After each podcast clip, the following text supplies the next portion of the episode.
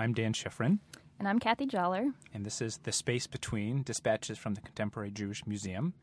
The Space Between looks at the way culture, as well as Jewish life, often happens in the space between fixed categories or ideas. And today we are going to explore the dichotomy of perception and reality with our guest, Joshua Jay. Joshua Jay is a performer, lecturer, author, and photographer of all things mysterious. He has performed in over 50 countries and appears regularly on national television. He has been performing since he was eight years old and was crowned the world champion for close up magic at the World Magic Seminar at age 17. Now, Jay is a headliner at the prestigious Magic Castle in Hollywood and is the author of two best selling books on magic. He's also the hero of my six year old, a budding magician. Welcome, Joshua. Thanks for having me. Um, so you're here to perform Tragic Magic, um, which is a show that recounts some of the strangest deaths that have uh, befallen magicians, assistants, and even audience members throughout history. Um, and it also brings to life um, the personality of some of the famous magicians, including Houdini, who is uh, the subject of a show here at the Contemporary Jewish Museum. Um, so could you tell us a little bit about the, how the show took form, and uh, were you surprised to learn about some of the Jewish threads throughout magic history? Absolutely. Um, I'm interested in anything and everything to do with magic. It's one of the great things about my job. I don't walk off stage and have some sort of normal life. I'm obsessed with every facet of magic, and that includes magic history. So, my area of interest gravitated toward magicians, spectators, and assistants who died in the act of magic. I have no idea what that says about me as a person, but that's the morbid fascination. And there had never been any kind of survey or collection to play, you know, put all of these people in context and tell their stories in one place. So I wrote a paper that was later published in Gibecière, which is the uh, entertainer and historical magic journal. Could you spell that, please? Uh, G I B I C I E R E, and that so it's a good Scrabble word, and um, it means pocket because at the time magicians, especially in French, it's a French word, gibecière, uh, would place objects in these sort of pocket, almost um, like utility belts, and that's called gibecière, and that's the name of the, the organ. Um, so, anyway, I published this paper there, and I realized that when I shared these stories with people, it was connecting on a certain level. And I think that what it connects to is the same thing that people like in magic tricks. In magic, we try and develop a concept and then raise the stakes. If it's one card, can it be a whole deck? If I can levitate a dollar bill, can I levitate a human? So, taken to its fullest expression, death is sort of the highest stake. So, magic that deals with death is inherently interesting to people. And um, I think human decisions and mistakes play a big role. And a lot of these stories, the performer is confronted with a decision or a way of going about something, and he chooses his own fate, so to speak. And I think there's also the car crash mentality where we can't not look at something that's happened, even if it's bad, and the reason we read tabloids. So that's where this talk came from, and I've given it at the previous stops of this uh, marvelous Houdini exhibition, which is now in San Francisco, and I'm really excited about doing it tonight.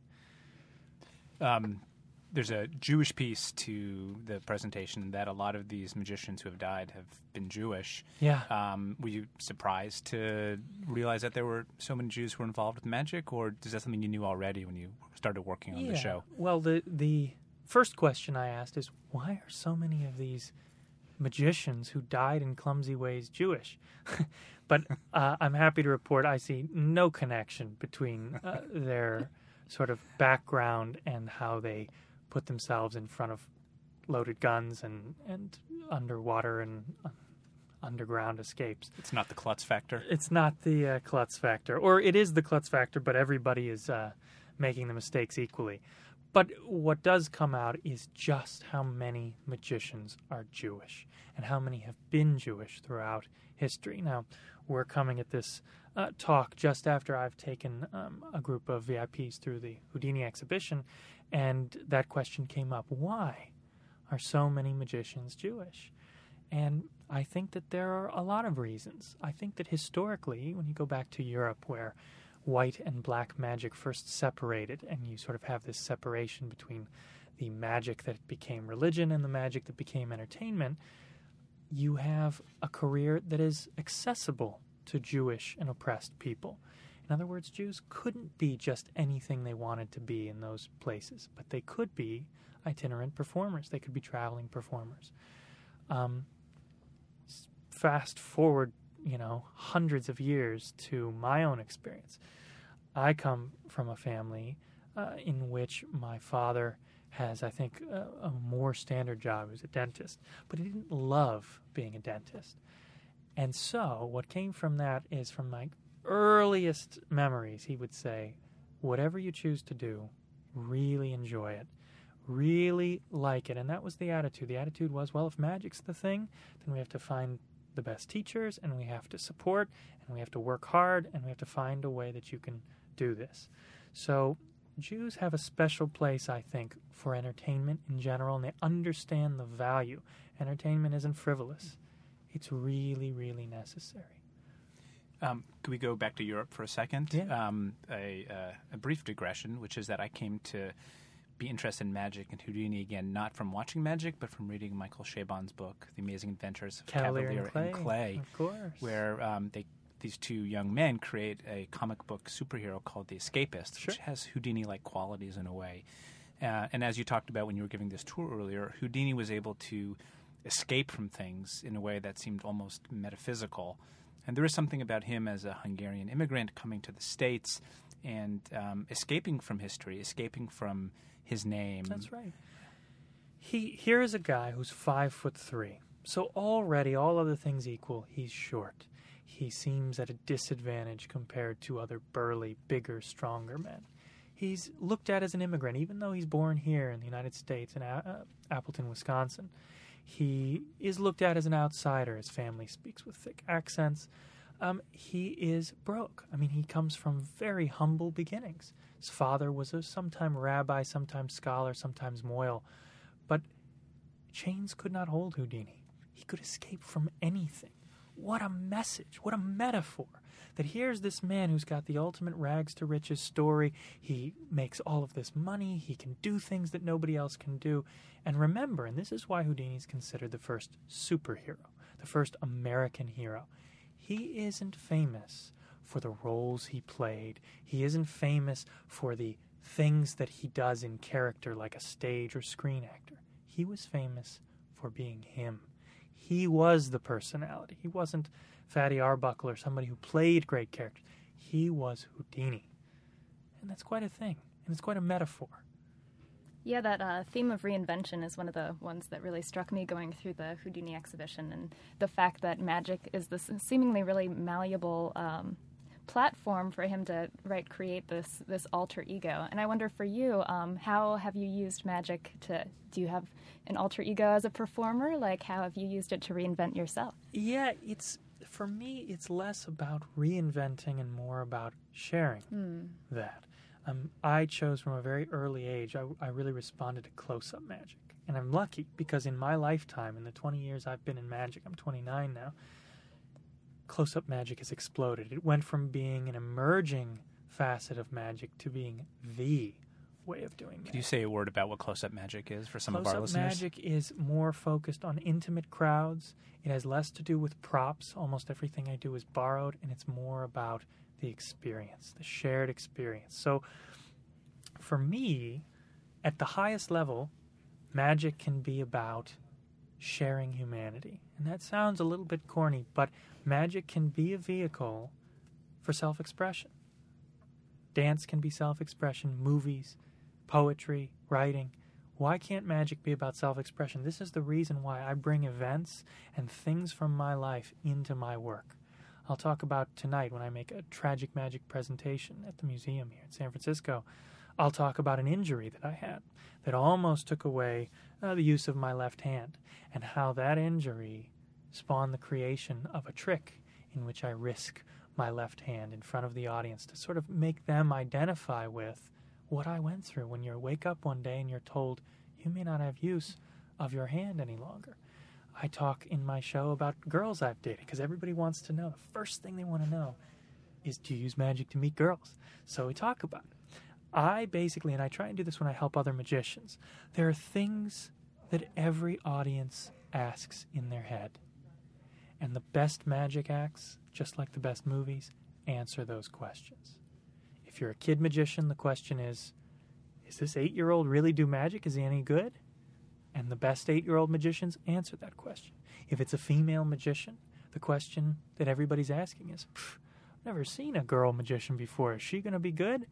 And it's that female magician's job to say, I'm okay with being a woman. I know it's a little bit different than the archetype you're used to. We're about to have a blast, and I can do this. And so, we, finding out what those questions are is a lifelong pursuit. And that's what my show is about. It's a little bit not counterintuitive, but it's um, it's interesting that you instead of creating an alter ego, you go as far as possible into um, conflating your real self and your stage self in a way. That's right. I mean, um, not every magician would be like this, and there are certainly many magicians who are quite different off stage to on stage, not always for the better. Um, but for me, my ultimate goal, the ultimate compliment when people occasionally tell me this, is that they say, you know, when I was talking to you before and after, it was really a seamless transition. I didn't feel like you went and just started performing when the cards came out. It just felt like an extension of you. And to me, that's the ultimate honesty in a profession that's built on deception. Could I jump in with one more question uh, on this uh, on this line, which is when you're talking about close-up magic, um, I think about the transition in our society to digital and looking at things online and YouTube videos, and um, you know everything is kind of a close-up now. So I'm wondering whether the style of magic that you've focused on, practiced, um, is especially relevant in this kind of new web age. Yeah, I think you're you're hovering very close to what it is that's made it explode. I mean Think of it this way Houdini, at the turn of the century, 1900, 1910, all the way up through 1926. Houdini is performing at the very infancy of silent pictures. There's no television, there's no HBO. It's largely a theater based medium. But look at today. How could a magician, myself or anyone else, possibly compete with Avatar? We see things floating. We see ships that aren't there. We see creatures with human characteristics moving their cheekbones. Everything is perfect. The hair. And it's all digital. Magicians cannot compete on a special effect level. But we don't have to because we've got something that can't be trumped by technology. Close up magic is stripped down, it's unplugged, and it's about the experience. There's nothing that can give you the experience of loaning me your coin and I vanish it. That happens without special effects. It's right there, and it works precisely because you know there isn't any special effect. George Lucas isn't behind the trick. It's really happening in real time, inches from your face. It's a very powerful and I think necessary experience to have, especially in tough times there's a quote that of yours that struck me: "Good magic hides the trick, um, but great magic reveals some sort of truth." And um, you know, from years in art history classes, it sounds a lot like what so many artists, you know, describe as their calling. Um, you know, getting at some sort of truth. And one of the artists from the show, Deborah Oropallo, said um, it's basically an artist's job to make people look at what you know, to question what you know. Um, and you know, Houdini operated in the same arena. Um, so I just you know reflecting on the show or you know in your own creative pursuits, like um, yeah, how do you see the connection between art and magic? Well, Teller of Penn and Teller, mm-hmm. the, the, one who never talks, said, uh, "Magic is the difference between what we see and what we know." And I like that a lot because that uh, presupposes this idea that we aren't talking about an investment of belief. Nobody is asking you, when you see me levitate or when you see me make something disappear that you actually worship me or make it look like it's real. I don't think that's realistic. But instead, what I ask and invite my audience to do for their sake is to suspend disbelief. You know what you're seeing isn't real, but that's what makes it fun is that the rules that govern our lives don't work for those few precious minutes that a magician is on stage and that speaks to this bigger truth that makes us question what is real and what is not, and break all the rules of physics and the world, but just for those few minutes. Um, I used to love to watch the X Files. I think the the tagline or whatever for the show was "I want to believe." Right. And there's something about um, belief that is ennobling in some way, and probably explains something about the persistence of religion over time. And so, I'm curious whether you've thought about um, the issue of belief, and certainly about Houdini and spiritualism and the things he wanted to debunk. Do you? How do you think about belief or religion or the history of those things in the context of the work that you do? you get a very unique perspective on just how delicate human belief is and just how easy it is to coerce and persuade someone. If you're in magic for any length of time, you'll have stories like the one I'm about to tell you. But I have had people come up to me after doing what I call a mind reading presentation. It's for entertainment, it's divining the initials of somebody who uh, is somebody's first kiss it's kind of light fare, it's fun, it's intimate, sexy. I have had people come up to me after that trick on a couple of occasions and say, My grandmother's in a coma. She doesn't have long to live. Can you please tell me what it is she wants? Now, think about the power in that statement. Think about how much it takes for that person to open up. Now, throughout magic, magicians have duped scientists, they have convinced the public of things. It's not difficult because we trade in a currency of deception. We don't try to fool the public blindly. We have all the skills and all the history to have fooled the public for hundreds and hundreds of years. So we're very well equipped to fool people. Then it becomes an ethical question. So, yes, a magician can persuade people to believe something. How do you use that power? Houdini had just lost his mother, a woman that he revered and loved more than anybody, almost to a to a fault. And when he lost her, he desperately wanted to make contact with her, and it was being duped by a, skeptic. I'm sorry, by a spiritualist that made him a skeptic. He realized that this person who claimed to be able to communicate with his mother was using the same sorts of tactics he used. Well, he became a crusader against spiritualism. Also, for Houdini, it fell at a time in his life when he was at a crossroads. He's 50, almost 50 years old at this time, and he isn't the dapper, young, muscle bound youth that he is pictured as. He had achieved wild success, but now it's time to think about transition. It's like, what does Sean Connery do when he no longer looks like James Bond? What does Mick Jagger do when he's, well, bad example, he's still pulling the rock. But you get the point. It's what do you do as you transition? And for Houdini, it was to become a debunker of spiritualist activities. And he would go to seances and raid them. He would do exposes. He would get into the spirit photography and show that these apparitions were nothing but camera tricks and it played a big role. And magicians since then, whether it's the Amazing Randi or Penn and Teller, have continued this skeptic movement. You told a story earlier today about um, Houdini's, I don't know, deathbed confession, you may say, when he was injured at a show and he was a few days later taken to a hospital. And um, he told the doctor there that um, he respected the doctor because the doctor actually did things for people while he is essentially a fake. And I, I mention this now because I think about you know this line between life and death. Talk about a space between, um, and I don't know. I'm wondering, you know, what would what, what was Houdini thinking at that moment? Um, did he really believe that he was a fake? You know, magic is in one way an amazing profession because you get to walk through an incredible door. And I, I can't expect you to really understand what this is like. I get to take people through a doorway, and on the other side, we do the impossible. But the price of being that doorman and taking people through that doorway is we can't see it ourselves. Do you see what I'm saying? the ability to have honed my craft to be able to show you the illusion of the impossible, in a way, shatters the illusion for us. I miss that. I miss the reason that I got into magic, which was seeing my dad do a trick I couldn't believe.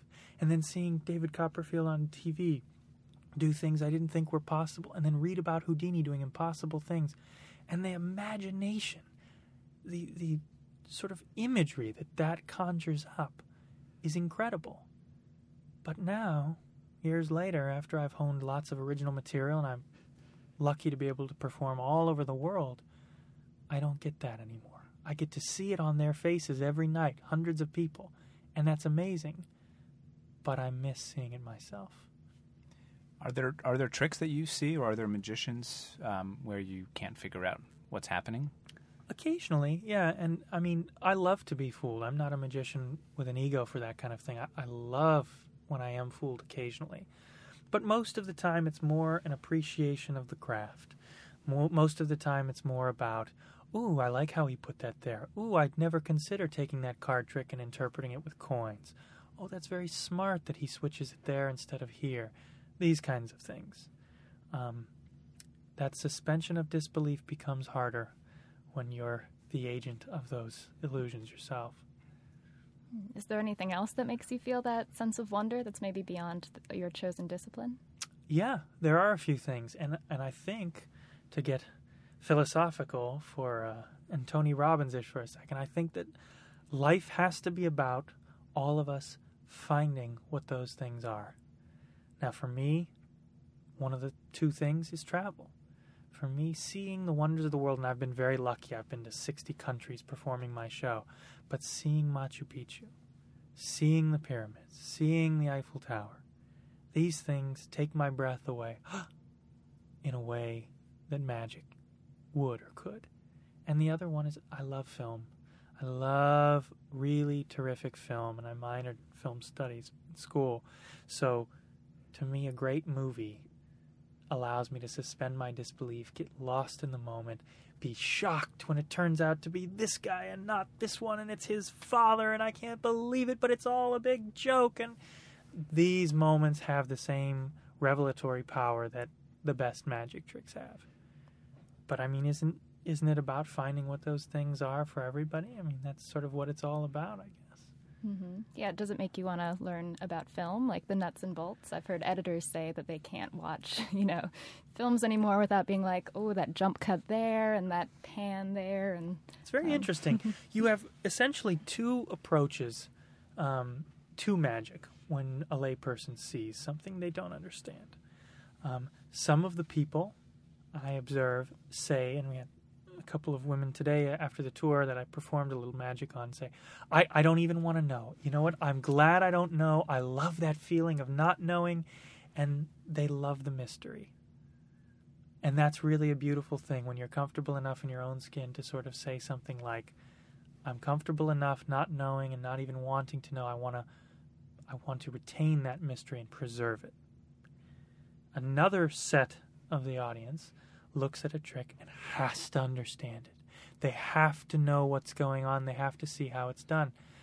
What I find very ironic, I observed this in an article at one point, is that those are the people that are problematic for magicians.